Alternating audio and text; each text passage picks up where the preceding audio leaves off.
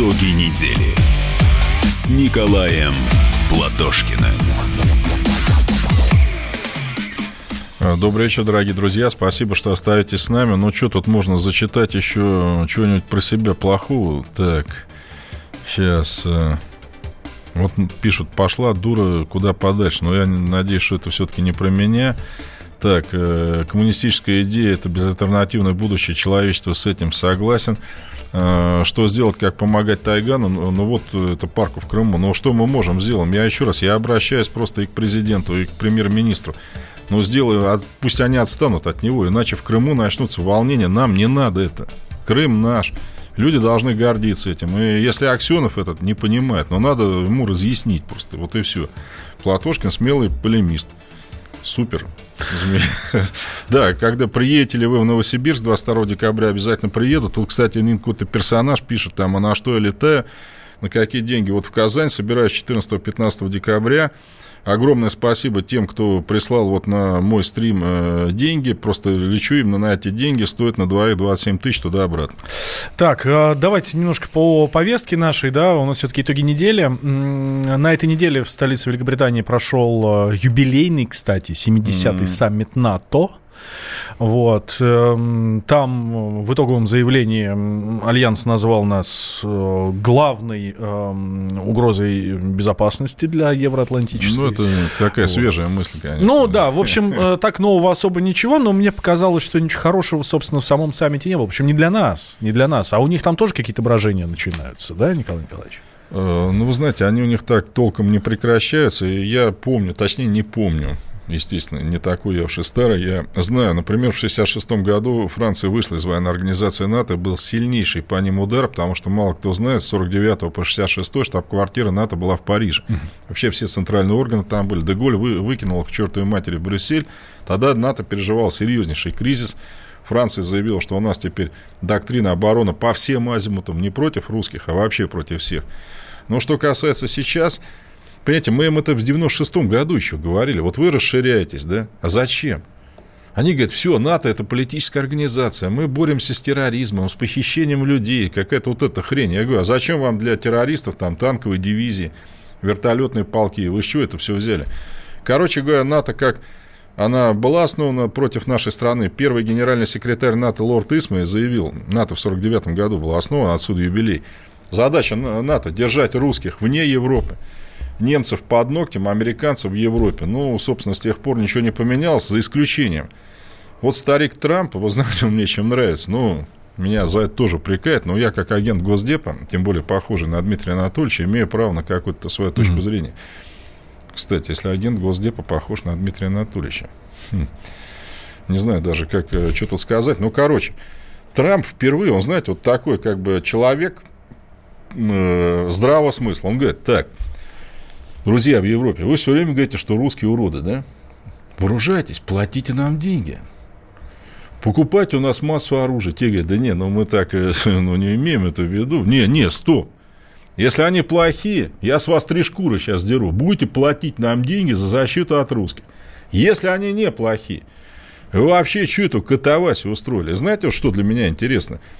НАТО была основана в апреле 49 года. Я могу поклясться здесь последним э, рублем, который у меня в кармане завалялся, что юбилейные саммиты НАТО, вот 99 год, например, они проходили в апреле. Ну, это естественно, правильно? У меня вопрос. А почему в декабре? А знаете почему? Потому что в апреле была серьезная опасность, говорили наши источники, что Трамп может приехать и распустить НАТО. Сказать, да ну вас нафиг. То есть вы нам денег не платите, русскими нас пугаете, а нам вообще все это неинтересно. Они на полгода этот саммит специально перенесли. Мало того, Трамп своего добился. Они за год, европейские страны НАТО, лишних 140 миллиардов долларов швырнули на, оборону. У нас весь бюджет 55 миллиардов. То есть Трамп поймал А у их них на- прибавка в 140. да. Трамп поймал их на слове. Они все время говорят, «Да спасите нас от русских там. Дайте нам денег, говорили они. Ну, прибалты особенно, да, наши укро-друзья там и прочее. А тут Трамп их как бы перевернул. Русских боитесь, гоните нам. И помните немую сцену, когда к нему приехала на поклон три э, руководителя прибалтийских государств, ну, вы знаете, эти прибалтийские государства, там э, недоразумение, вот это все Эстония, Латвия, Литва, вот они все приехали, говорят, ой, Дональд Фредович, мы же с русскими граничим. Вы знаете, он что ему ответил?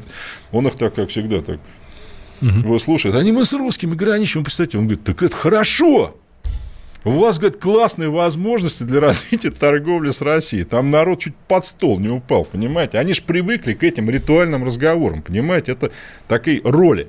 Я вам говорю, русские плохие. Вы мне говорите, ужасные. Я вам говорю, да нет, они даже супер ужасные. Вы говорите, они гипер ужасные. Ну и так все это, значит, продолжается. И потом они сливаются в таком экстазе и да, начинают говорят, обниматься ура, и там, плакать. Бейте да. их там, сволочи. Тут приходит Трамп и говорит, нет, давайте так, раз вы это говорите, деньги на бочку. То есть Трамп молодец. Он, знаете, вот тот мальчик, который голому королю и сказал, что он голый, там все его платьем восхищаясь, ух, какой у вас костюм, а Трамп говорит, а на нафига?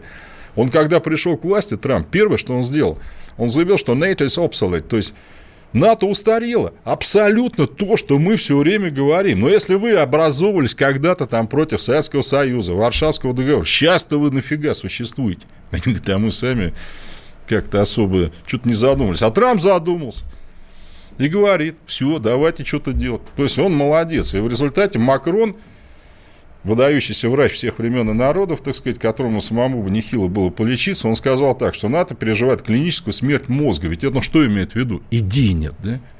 Люди собираются, условно говоря, о чем обсуждать, они даже не знают. Понимаете, русских обсуждать, да русские уже в Смоленске где-то, понимаете, что их обсуждать, а кого еще обсуждать? Так, Китай, ну, Китай, не знаю, что-то он далеко тоже где-то находится. Вот без понятия мы, знаете, что, до чего они сейчас да обсуждались? Это вот хохма. Говорят, НАТО должно выйти в космос. Друзья, я вам что советую, уважаемые наши партнеры по НАТО? А что космос-то? Давайте за пределы Солнечной системы, там, я не знаю, вот до Альфа Центавра всего там 4 световых года. Вот чем надо заниматься, в конце концов. Там все усилия и все туда. Мы будем ждать и скучать, правда. Но в этот раз тоже все не, не так сладко завершилось. У них эм, президент США Дональд Трамп, про которого мы только что говорили.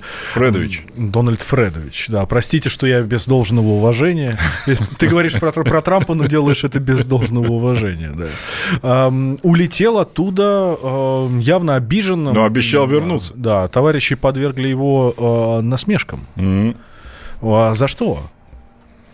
Вы понимаете, вот Трамп, он э, меня тоже, знаете, ругает вот и здесь, и иногда на стриме говорит, Николай Николаевич, вы, говорит, слишком просто говорите. Вот, друзья, я вас уверяю, я не козыряю там своими званиями, то, что я там 18 книг написал, там 4 иностранных языка знаю, но я вообще стараюсь говорить с людьми так, чтобы меня поняли. Я стараюсь людей уважать в том плане, что я понимаю, что ну, не у всех было время там докторскую защитить и прочее. Я хочу это объяснять так, чтобы все понимали. Трамп такой же. Вы понимаете, он впервые вот в эти ритуальные игры не играет. Вот вы знаете, один ученый мне западный говорил, вы знаете, как грант надо у нас получать на Запад? Ну, грант – это помощь да, в написании научной работы. Надо иметь правильный политический стиль. Угу. Ну, то есть, если, не дай бог, вы грамматически все правильно в заявке на грант написали, но, например, написали не агрессия России против э, Грузии в восьмом году, а написали конфликт между Россией и Грузией. Все. Вот вы ничего не получите. Понимаете? Там цензура на самом деле гораздо более сильная, чем здесь. А Трамп впервые это ломает. Он говорит, хорошо, вы считаете российская агрессия. Ну, назовите мне ее. Где она? Давайте мы сейчас с вами сядем и ее обсудим. И, говорит, да и помните, на последней встрече Большой Восьмерки, откуда нас выперли, Трамп говорит, я хочу, чтобы Россия вернулась в Большую Восьмерку. Там все опять. Ну, типа, мы, может быть, тоже этого хотим, но говорить-то об этом нельзя. Ты что? Так не надо. Про русских нельзя хорошо. Это, знаете, вот как есть Бог и дьявол, да? Вот мы Бог, они дьявол. Все. Или, как мне, знаете, американцы говорят, вот нас в школе учили очень просто про русских. We, Americans, we are good boys, мы хорошие ребята, and the Russians are bad boys, а ребят, а русские плохие ребята. А я их спрашиваю, а как, как объясняли это? А никак. Говорю, вот это надо запомнить. И в результате действительно тупизм сильно сидит вообще в башке-то, понимаете? Ну, это как нам в свое время объясняли, что такое хорошо и что такое плохо, а им вот так объясняют, что такое хорошо и что такое плохо. Ну, вы знаете, вот если что такое хорошо, что такое плохо, то Маяковский это сильно в стихотворении разъяснил. Он говорил, там летчиком будь, там еще да. там кем-то, вот мотор там за... Этот ничего не объясняет, это на уровне инстинкта, понимаете? Вот так нельзя. А почему нельзя-то, спрашивает Трамп? Ответить нечего. Хорошо, почему тогда при любых двухсторонних встречах которых э, Россия, там, Германия, Франция, там, неважно совершенно. А, все говорят о том, что очень важно вести диалог с Россией, что там немецкие, французские, все деятели говорят, что надо отменять санкции, надо уже наконец налаживать отношения, елки-палки, сколько можно, мы теряем денег, море, но все выходит так, как выходит. Каждый раз эти санкции продлеваются, каждый раз ну, да. вы, вы знаете, это, это опять ритуалы. Ну вот вы опять говорите, русские плохие. Те говорят, а почему плохие? А мы сейчас с ними поговорим и все выясним. Вообще, мы же не отказываемся говорить с идиотами, правильно? Мы же должны их воспитывать. Если русские будут вести себя после диалога, как нам нравится, ладно, мы прижмем их к своей костлявой груди, дадим им слюнявый поцелуй на их лобик и скажем, что они все замечательные. Ну, для этого стоит с хулиганами что же разговаривать, правильно? А я считаю, что нам надо разговаривать как раз, вот как нас учили, по конкретным вопросам. Хотите вот это обсудить? Давайте встретимся. Встречаться ради того, чтобы вы нам тут мораль читали и даже ничего не объяснять. Зачем? Смысл? Терять время, деньги налогоплательщик. Уже в понедельник э, нормандский саммит. В а. двух словах. Об... Хорошо он пройдет? Обалдеть. Ну, в двух словах не, не укажется. Либо мы выиграем, либо украинцы. Опасность серьезная есть. Но есть и серьезные шансы для нашей страны. Давайте небольшой перерыв делаем, потом возвращаемся. Никуда не переключайтесь, друзья. Итоги недели с Николаем Платошкиным. Иркутск. 91,5. Воронеж. 97,7. Краснодар. 91,0. Тюмень. 99,6. Анапа. 89,5. Владимир. 104,3. Барнаул. 106,8. Екатеринбург, 92,3. Санкт-Петербург, 92,0. Москва, 97,2. 97,2. Радио «Комсомольская правда». «Комсомольская правда». Слушает вся страна. Слушает вся страна.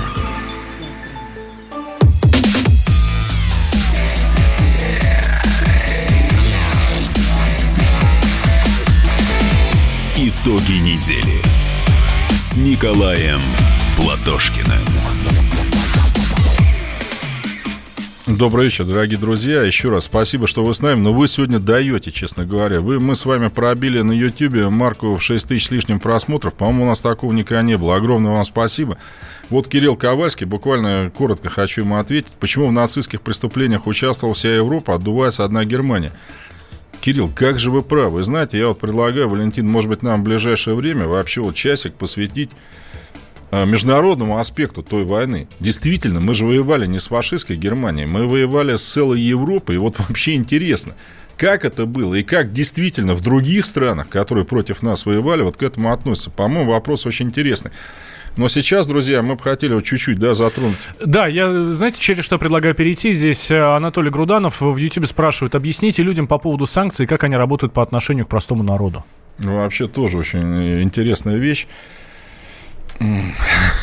Как бы это все там покороче. Короче, сан... извините за тавтологию, волнуемся.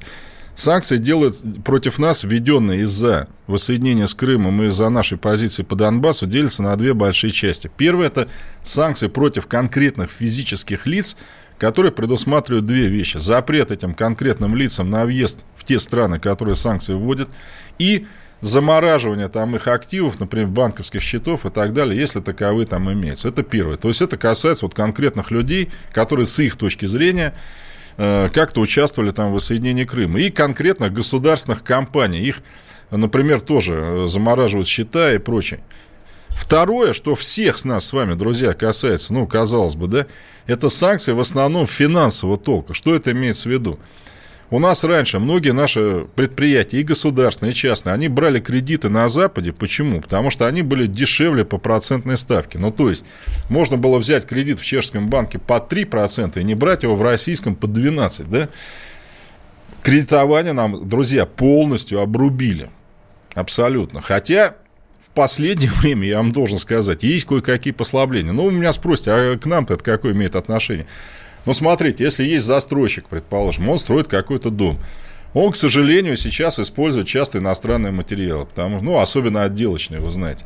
Раньше он их брал в кредит, например, по 3%, что автоматически он включал в стоимость дома, да?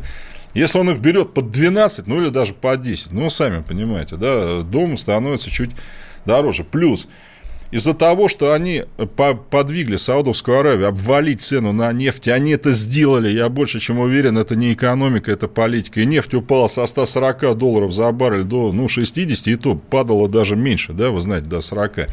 Мы вынуждены были с вами девальвировать наш рубль. Вот это та самая главная санкция, которая долбанула, естественно, по всем. Ну, вы помните это, да, там лихорадочные скупки бытовой техники и так далее и тому подобное. Вот, собственно говоря, что они против нас делают. Что касается торговли, то здесь санкции с нашей стороны, да, то есть мы запрещаем ввоз из, из тех стран, которые против нас санкции ввели сельхозпродукции.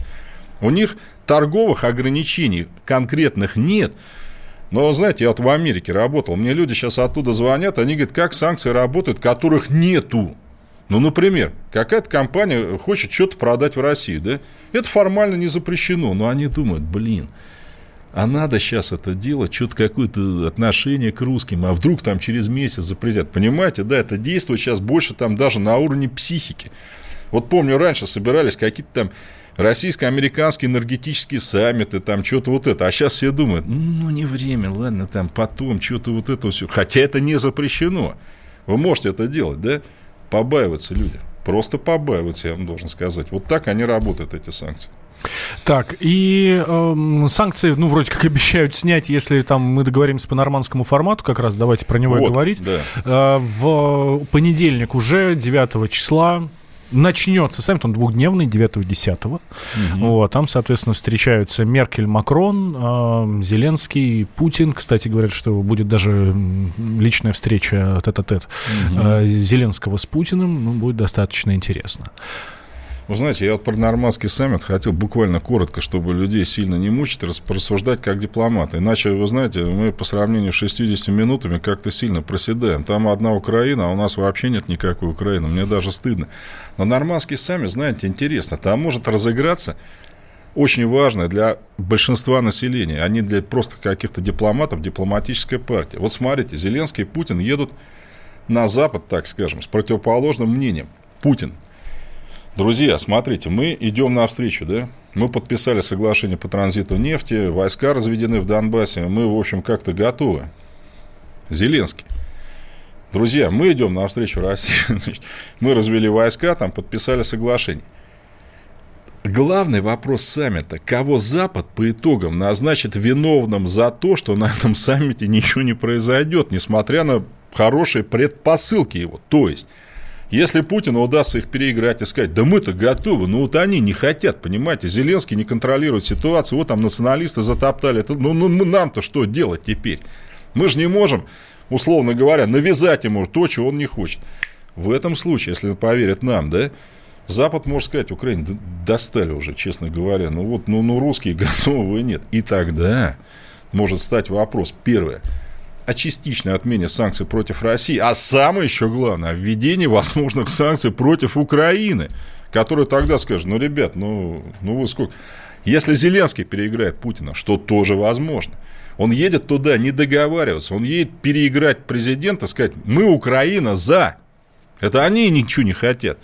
Если он переиграет, Запад то скажет, ну вот, ну, сменилась власть на Украине. Ну, тут замечательный человек, там, в бейсболке ходит, там, по накоту ест. И вы, русские, вот с ним не хотите договориться. Путин пока, вот сейчас меня опять будут ругать, пока он делает все правильно. Вот заметьте, когда мы задержали, помните, украинские, украинское судно с моряками, э, корабль, точнее говоря, я сказал, отдать. Отдать без условий. Почему? Потому что Порошенко, помните, вокруг этого накрутил военное положение русской агрессии на этом пиарился долго. Мы взяли, теперь вернули этих моряков, хотя мы не сняли с них обвинений, ничего, но мы отдали, типа, возьмите. И я вас уверяю, европейское мнение сразу повернулось на нас. Ну, то есть, русские делают конкретные шаги, не обуславливают а особо никакими условиями. Они нормальные, в общем. А эти что? То есть я очень жду этого саммита именно потому, как вот эта дипломатическая партия будет разыграна. И наш с вами предыдущий вопрос был верен. Если Запад сейчас начнет отмену финансовых санкций, ну, потому что санкции против конкретных физических лиц, они, конечно, большинство россиян не затрагивают, понятно. Я думаю, что у нас с вами жизнь станет чуть лучше. Конечно, Главное, все зависит от нас, понимаете, нашу экономику за нас там никто не сделает. Но если мы сейчас переиграем украинцев, это будет красиво. Есть ли хоть какие-то шансы, что наладится хоть немножко, ну хоть на десятую долю отношений между Россией и Украиной, вот хотя бы вот после этого саммита, после встречи Путина и Зеленского? Я не верю в это, вот в конкретику. Почему? Ну, смотрите, Зеленский же говорил, ну, про то же авиасообщение, да? Елки-палки, как так вообще такое возможно? Почему самолеты не летают? Поезда ездят, а, поезда ходят, там, автобусы ездят, все хорошо. А почему? На машине можно переезжать. Пожалуйста, все, он вперед на трассу по, э, на Харьков. И давай все там переходить. А самолеты не летают. В открытую дверь ломитесь. Если же они прекратили воздушное сообщение, мы-то не против. То есть, если вот сейчас они нам завтра скажут, завтра там возобновим, так мы возобновим. Но если Зеленский это сейчас сделает, вот в чем наша прелесть? У нас как бы есть вот своя позиция, есть. А Зеленский говорит там, «Э, да я бы сделал, но тут вот националисты стоят там, 150 тысяч человек, я, я, не, я не могу. Но это он Западу как может объяснить? Вот действительно, если Меркель его спросит, ну давайте с малых шагов начинать. Правильно вы говорите, давайте, ну чтобы люди, простые люди, летали не через Белоруссию. А он скажет, да я-то за. Ну, вот эти вот мешают. Тогда возникнет вопрос, а ты что приехал-то вообще? Ну, тогда ты эти все 150 тысяч сюда тоже привези. А он в состоянии вопрос решить? Так в том-то и дело, что нет, но... С националистами я имею в виду. Конечно, в состоянии. Я думаю, у меня какая? Националистов всех контролирует министр внутренних дел Аваков. Что там говорить? Которого Зеленский переназначил, я хочу сказать. Может, вот для он... этого и переназначил? Абсолютно. Да? То есть, видите, он сменил руководство СБУ, причем он на них орал, там говорил, что это безобразие, что это вообще поганая организация. Взял, сменил, да, а этого оставил. Опять, почему? Вот чтобы он с этими националистами создавал ему фонд такой, типа, ребят, я за мир. Ну, как классно, я весь модный, все. Ну, ну, ничего не могу сделать с общественным мнением. Мы же демократическая страна, мы же не тоталитарная Россия, понимаете? Я вот должен следить за общественным мнением, а ну вот у нас вот такое. Если бы Зеленский хотел, вот меня часто спрашивают, а что ему надо делать? И я действительно, я не, я не сторонник ругать кого-то просто так. Я бы собрал 400 тысяч человек, тех, кто за мир, на том же Майдане сказал, ну теперь суньтесь на них, попробуйте. И все. Так, друзья, сейчас сделаем небольшой перерыв. Сразу после него продолжаем, после новостей. Беловежская пуща. Да. Дата у нас э, декабрь Грустная. 91 года. Лидеры РСФСР, Украины и Беларуси Ельцин, Кравчук и Шушкевич подписали документ, который, по сути, развалил, похоронил Советский Союз. Э, очень хорошую аллегорию у нас приводит на сайте kp.ru. СССР забили как кабанчик. Ну, мы поэтому поговорим еще. Да. Давайте не переключайтесь. Кто развалил, как, зачем, кому это было выгодно. Через э, несколько минут после новостей Николай Платошкин, Валентин, Валентин Алфимов. Алфимов да. И вы к нам, друзья, присоединяйтесь. Плюс семь девятьсот шестьдесят семь двести ровно девяносто семь ноль два. Это для ваших сообщений. Итоги недели с Николаем Платошкиным. Политика. Владимир Путин приехал в Японию на саммит большой... Экономика. Покупательная способность тех денег, которые вы... Аналитика. Что происходит правильно, а что происходит неправильно. Технологии. В последнее время все чаще говорят о мошенничестве с электронными подписями. Музыка. Всем привет. Вы слушаете «Мир музыки». Комсомольская правда. Радио для тебя.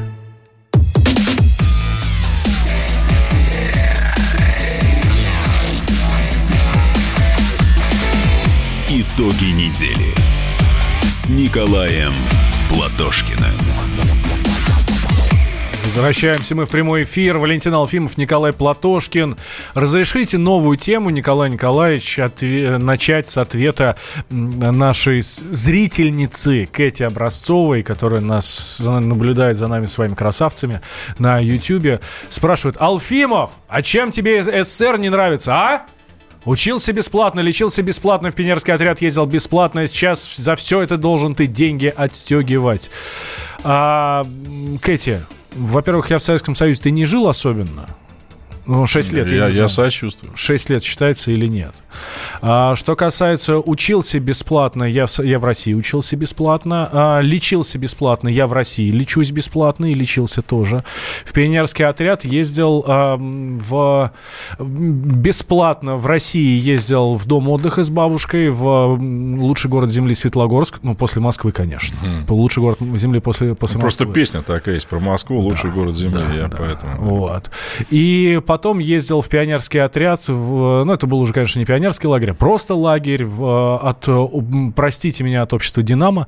М, Кстати, тоже, по-моему, почти бесплатно. Ну, там, по-моему, ну, да, родители Ну, платили. это но все какие советское наследие. Конечно, конечно, советское. Да, господи, ну кто еще мог так сделать? Конечно, Николай Конечно. Николаевич. Ну, не может же быть такого, чтобы все было не советское. Ну, все хорошее, это советское наследие. нету. Вкусное мороженое сейчас это советское наследие, а невкусное это пережиток буржуазной России. Нет, это пальмовое масло. Вот. Которую стал Советский Союз лишал меня права есть пальмовое масло. Я вот этого простить не могу.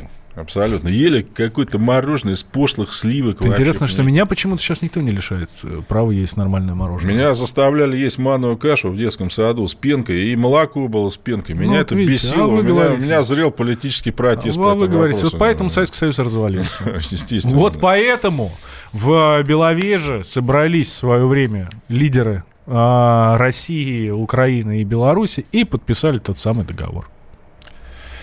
Ну, что я могу сказать, друзья? Вот если отвлечься от шуток, э, мне тогда было, м, да, 26 лет, по-моему, да. Уже тогда это воспринимал как какой-то ужас. Я вот честно могу сказать, когда, хотя многие говорят, да вот ты там был вот дипломатом и прочее, я, я вот то время вспоминаю, знаете, вот когда мне звонили, те же самые немцы говорили, а вот эта республика еще в вашей стране или нет? Или к нам уже ваше посольство по этому вопросу не обращается? Был какой-то ужас, понимаете, земля как-то уходила из-под ног, что ли. Теперь по делу. 17 марта 1991 года в Советском Союзе проходит референдум, в котором приняло участие 80% населения. Друзья, сейчас у нас на выборах 20-30 ходит, да 80. Из них 77% высказывается за сохранение Союза Советских Социалистических Республик. Так и было написано, да, не просто какой-то страны. Причем Российская Федерация, ну, примерно столько же средний уровень. Украина 70, хотя в Крыму более 90. В Средней Азии вообще более 90. Ну, там 98 было где-то там. В Прибалтике тоже, кстати, да. После этого, значит, начинается выработка союзного дог- договора. Все ясно. Ну, нового там обновленного Советского Союза и так далее. После этого три каких-то персонажа. Президент Российской Федерации Ельцин, президент Украины Кравчук, Украинской ССР, точнее говоря, президент, ну, глава Беларуси Шушкевич. Вот смотрите, почему они делают незаконную вещь? Вот отвлечься там, я за Советский Союз, нет, я же дипломат, прежде всего, значит, юрист. Ну, вы сами подумайте, вот 50 штатов, да, собираются три из них и говорят, США больше нет. Что за идиотизм? Понимаете, вы можете собраться и заявить, что мы, три республики, хотим выйти из Советского Союза. Имели они такое право? Да, но... Могли. Но в апреле 90 года был принят общесоюзный закон, демократический, всеми республиками, о порядке выхода из состава СССР. И знаете, там что было написано? Прежде чем выйти, вы в своей республике должны провести референдум, причем отдельно учитывается мнение вашей республики и автономий, которые туда входят. То есть, если Грузия, например, проводит референдум, она хочет выйти, а Абхазия, входящая в состав Грузии, не хочет выйти, извините. И дальше самое главное. В течение пяти лет устанавливается переходный период по оформлению выхода республики из состава СССР, что означает материально-технические переговоры. То есть, если это за союзные деньги построено вот у вас, это собственность СССР. Если за ваши деньги, ваши. То есть, это было сделано. То есть эти люди, которые собрались в Беловежской пуще, они государственные преступники, нарушившие Конституцию Советского Союза, нарушившие законы СССР о порядке э, выхода из СССР и нарушившие волю людей. Дальше. Теперь эксклюзивная информация, которую мне рассказывал конкретный человек. Сижу Какой? Я, я не хочу называть его фамилию, потому что он действующий дипломат просто. Этот человек сидел тогда в Козыревском МИДе. Помните, у нас еще сфункционировал в декабре 91-го МИД СССР, где я имел честь работать, и уже был МИД РСФСР Козыревский, в котором был, ну, человек 10, наверное. Он и был и в советское время МИД РСФСР, потому что, ну, формально республики имели право там на внешние сношения, но это было так в основном. Так вот, Сижу, говорит, я дежурю, мне звонок. Козырева. Срочно свяжитесь с американским посольством. Тут, что хоть из, из Беловежья. Вы должны немедленно сообщить им, что Советского Союза больше нет. Он говорит, я просто, я что за маразм, как с ума сошли, что ли. Звоню, говорит, в американское посольство. Там, а это был по-моему, поздний вечер, что ли. Они говорят, да идите вы, ладно, пошутили, и хорошо. Нет, вы передайте Бушу мнение Ельцина, что СССР больше нет. Там меня, говорит, посылали и посылали. Я говорю, ну все, ну, ну пошутили хватит, хорош. То есть эти негодяи, они еще первыми уведомили не президента СССР, Горбачева, да, о том, что они СССР разрушили, а президента Соединенных Штатов Америки. Ну и теперь самое главное. Хорошо. После этого любой международный договор и в России, и в Советском Союзе ратифицируется парламентом. Да, и это и сейчас происходит. То есть ему придается форма закона.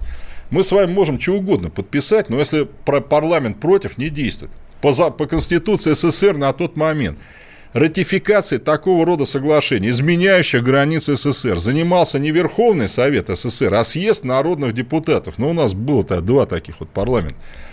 Съезд народных депутатов отказались собрать ратифицировал Верховный Совет СССР, который не имел права этого делать. После этого уже в начале 92 года собирался несколько раз съезд народных депутатов, отказавшийся ратифицировать Беловежские соглашения. То есть их нет. Мало того, в 96 году, когда у нас уже была Россия, там Государственная Дума и все остальное, Государственная Дума в марте 96 большинством голосов приняла заявление о том, что Беловежские соглашения, как не ратифицированные Советским Союзом, для нас не действительны. То есть Другими словами, их нет. И вот знаете, вот э, я друзьям сейчас секрет еще раскрою. Видите, у нас вот с Валентином тут есть э, ну, некий такой сценарий, хотя мы его, видите, не придерживаемся с ним. Тут нормандского формата нет. Написано. По мнению Кравчука, значит, вот этого негодяя, э, тогдашнего президента Украины, СССР забили как кабанчика. Вот Кравчук, слушайте меня. Если вы СССР, который вам все дал, и где вы были первым старем коммунистической партии, вы двурушник – если вы называете СССР кабанчиком, то вы свинья. Слышите меня, да? А, давайте сейчас, раз мы заговорили, услышим самого Леонида Кравчука, это первый президент Украины. А с ним пообщался наш политический обозреватель Александр Гамов. Бы экономика Советского Союза. И отношения республик к центру, центру к республикам, центру к нациям и народностям, демократия, свобода и права человека были достаточно высоким и отвечали интересам всех стран, никто бы, извините, ни Кравчук, ни Ельцин, ни Шушкевич не смогли бы собраться в Беловежье и подписать документ о Союзе. После подписания Ельциным Беловежского соглашения, почему никто не организованно не пришли к Ельцину или к правительству, которое уже было избрано россиянами, и не сказало, Борис Николаевич, снимай свою подпись, потому что будет плохо. Ни в России, ни в Украине никто к Верховному Совету не пришел с протестом против подписания Беловежского соглашения. Не всем стало лучше. Одним стало лучше, одним стало хуже. И не потому, что виновато Беловежское соглашение или встреча в Беловеже, виноваты в том, что мы не захотели договориться между собой и помочь друг другу, уважать друг друга и строить новую жизнь, помогая друг другу. Это эксклюзивное интервью Николая Леонида да, Кравчука, Леонид. да, первому, первого президента Украины, э, нашему обозревателю Александру Гамову. А вы знаете, Валентин, вот есть справедливость. Вообще, как вы сейчас все удивитесь, скажу пару слов в защиту Ельцина. Вы знаете, они ехали туда зачем? Сначала Ельцин и Шушкевич. Ельцин, по крайней мере, подписывать новый союзный договор. Ну, или, по крайней мере, о нем говорить. Приезжает вот этот негодяй скотина Кравчук и говорит, у нас 1 декабря прошел референдум о независимости, поэтому идите все лесом. Значит, Ельцин потом объясняет это так. Ну, раз Украина выходит, мол, из состава СССР железно и не готова ни о чем говорить, ну, типа и мы. Поэтому, братья украинцы, тогда вы совершили ужасный поступок. Вы убили тогда Советский Союз глава, э, глава, э, ну, руками вашего Кравчука. И знаете, вот есть справедливость. Вот то, что у вас сейчас происходит, это последствия распада Советского Союза. Потому что Крым голосовал за Советский Союз. Он с вами, бандеровцами, жить просто не хочет после этого, понимаете? И Вот есть справедливость. Вот он говорит, никто там не хотел Кравчук нам помогать. Да Украина богатейшая страна была в советское время, понимаете? Я вот вам честно могу сказать, я жил в Московской области, ну, в обычном там поселке. Когда я бывал на Украине, я удивлялся, там жили лучше, чем в Подмосковье. А сейчас, друзья, в кавычках, вы не достигли экономического уровня 90-го года. Вы потеряли почти 30 лет. Благодарите себя и свой выбор за вашу независимость. Итоги недели с Николаем Платошкиным. Новое время диктует новые правила. Ты не позволяешь себе подолгу быть привязанным к одному месту. Ты думаешь об удобстве, скорости и доступности информации. Именно поэтому мы сделали совершенно новую версию мобильного приложения «Радио Комсомольская правда». Современный интерфейс и обширный набор полезных функций – возможность слушать нас в дороге, как на iOS, так и на Android. В режиме онлайн и подкасты. «Комсомольская правда». Всегда рядом. Радио жизни. Радио для тебя.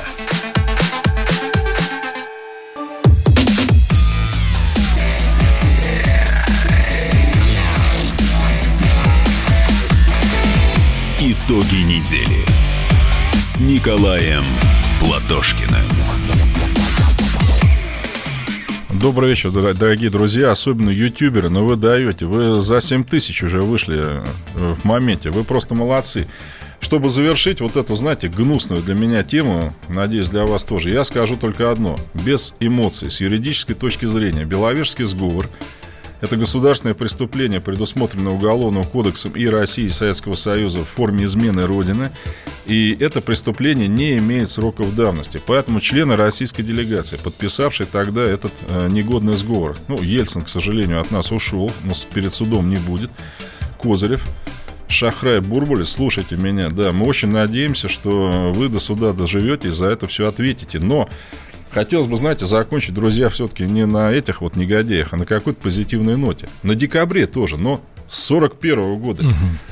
Я вас поздравляю, друзья, с прошедшим э, 5 декабря, э, Днем воинской славы России, с началом генерального контрнаступления Красной рабоче-крестьянской Красной Армии под Москвой, хотя на самом деле наступление началось даже чуть раньше. Немцы вышли к Кашире, 100 километров – в Кашире не было воинских частей. От Кашира до Москвы ни одного солдата. Но выдохшиеся немцы были остановлены сержантской школой, расчетом зенитных орудий и батальоном молодежи непризывного возраста, истребительной, которые просто открыли по ним огонь. Немцы потеряли сутки. Подошел гвардейский, э, подошел гвардейский, да, позднее второй кавалерийский корпус генерала Белова. И уже 2 декабря погнал их к чертовой матери дальше от Москвы потом 5 декабря. Знаете, в чем... Ну, у меня дед погиб, точнее, брат моего деда погиб э, при этом контрнаступлении под Калининым. Мы, к сожалению, даже не знаем пока, где он похоронен. Письмо просто пришло последнее оттуда, в феврале 42-го. Это было наступление, когда мы наступали на врага, имевшего превосходство. Обычно, знаете, вот наступающие по военной науке, это 3 к 1, там, да? Танков у них было больше – самолетов у них было больше, орудий у них было... Мы немножко превосходили их э, по численности, да, и вот это даже для меня больше, чем Сталинградская битва, понимаете, потому что тогда все-таки мы уже промышленность эвакуировали, она давала нам танки. Здесь Сталин танки распределял штучно. Не говорил, мы вам присылаем там 20 танков, вы их там используете, потом вот на то направление 10 и так далее. И мы выстояли. И После этого был снят фильм «Разгром немецких войск под Москвой», который в Америке получил Оскара. Угу. Вся Америка вздохнула. До этого казалось, что немцы, ну, это каток, понимаете? Ну, ну, нельзя их остановить. Они все плохие, ну, никуда. И тут разбитая немецкая техника, бредущие пленные. Таких картинок вообще не было тогда. Да, это был первый советский фильм, удостоенный Оскара как лучшая картина. Да даже если бы не было Оскара, вы же понимаете, да, все равно. И в 1965 году День Победы у нас стал выходным днем. До этого он у нас был государственным праздником, но днем рабочим. Вы знаете почему? Потому что тогда для ветеранов, ветераны же молодые у нас были еще тогда, для них это еще, может быть, было вот, ну, вчерашний день, да? А в 1967 году, вот в декабре, 3 декабря, во время строительных работ в 1966-м был найден хорошо сохранившийся по форме на солдат под Шереметьево где-то погибший в борьбе под Москвой. И мы решили сделать памятник неизвестному солдату. Лучшую, ну не лучшую, самую главную могилу нашей с вами страны, где написано «Подвиг твой», а имя твое неизвестно, подвиг твой бессмертен. И вы знаете, сейчас все иностранные делегации возлагают там венки как главному ну что ли, объекту в нашей стране. А у нас вот была хорошая традиция, опять в советское время будете меня ругать. Она, может быть, и сейчас есть, я не знаю, сразу могу сказать. Когда я женился, мы в обязательном порядке, все молодые ездили к этой могиле. Потому что они нас спасли. Ну, сейчас многие ездят. Эти традиции, кстати, живы не только Слава у нас, Богу. но и, там, не знаю, в той же в Беларуси. Неоднократно в Брестской крепости наблюдал молодые пары, которые прогуливаются по крепости, тоже и цветы возлагают, венки, и, в общем, всячески почитают память, кстати, ну, и тоже фотографии там очень памятные оттуда, и так далее. Кстати, вот вы сказали про 67 в 66-м году, да, нашли, нашли а в 67-м в декабре на Лафете завезли, встречало все советское руководство, все маршалы Победы, вот этого неизвестного действительно солдата, имя которого мы, наверное, с вами уже никогда не узнаем. Вот интересно, что работы в Брестской крепости Продолжаются сейчас. Продолжаются сейчас, но они начались только вот в 60-х годах. До этого вообще никто и не трогал. А, почему знаю? Потому что дом у моей, у моей семьи там рядом совсем, буквально в нескольких там километрах от крепости. Ну, вы знаете, мне еще кажется, вот это все почему опять, и почему День Победы был рабочим днем. Тогда война еще как-то была не отдалена. Вы знаете, почему его сделали выходным? Потому что впервые родилось поколение людей, ну, точнее, выросло, которое о войне уже не знало, да, и этим людям уже требовалось и объяснить, и показать, и разъяснить. Потому что ветераны, люди скромные, они ведь как считали? Ну, Война и война. Поэтому, дорогие друзья, от всей души поздравляю вас с нашим э, Днем воинской славы. Для вас мы, как обычно, приготовили подарок песню «Землянка», с которой мы когда-то отстояли нашу родную Москву. Слушайте, пожалуйста. Бьется в тесной печурке огонь На поленьях смола, как слеза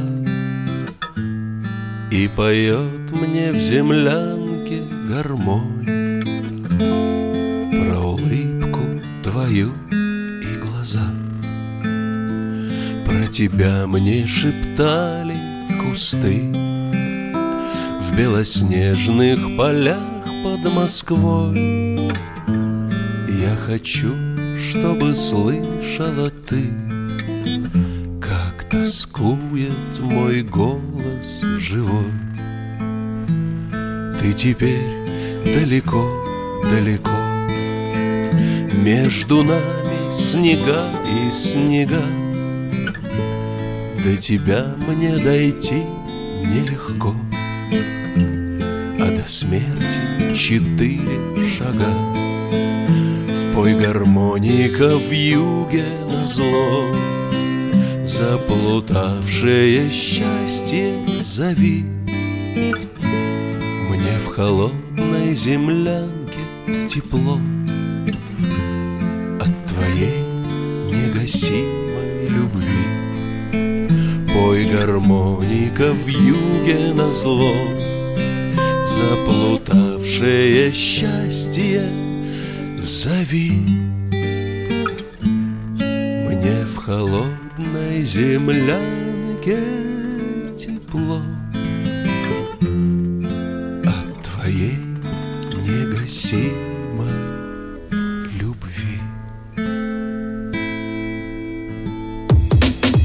Итоги недели с Николаем Платошкиным.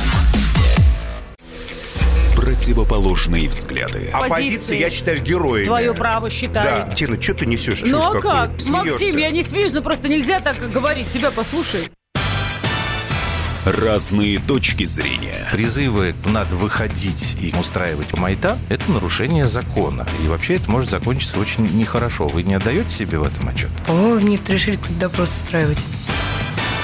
Личный взгляд на главные проблемы. На машине? Я не езжу. Ну вот и тогда ну, молчи, отлично. потому что я рассказываю про движение автомобильное, а не про пешеходов. Свобода слова в прямом эфире. Я не причисляю себя популистом. Я причисляю себя к людям, которые действительно отстаивают мнение жителей. Причем не только на словах, но и на деле. Тогда приношу Любовь Соболь свои извинения. Радио «Комсомольская правда». Правда рождается в споре.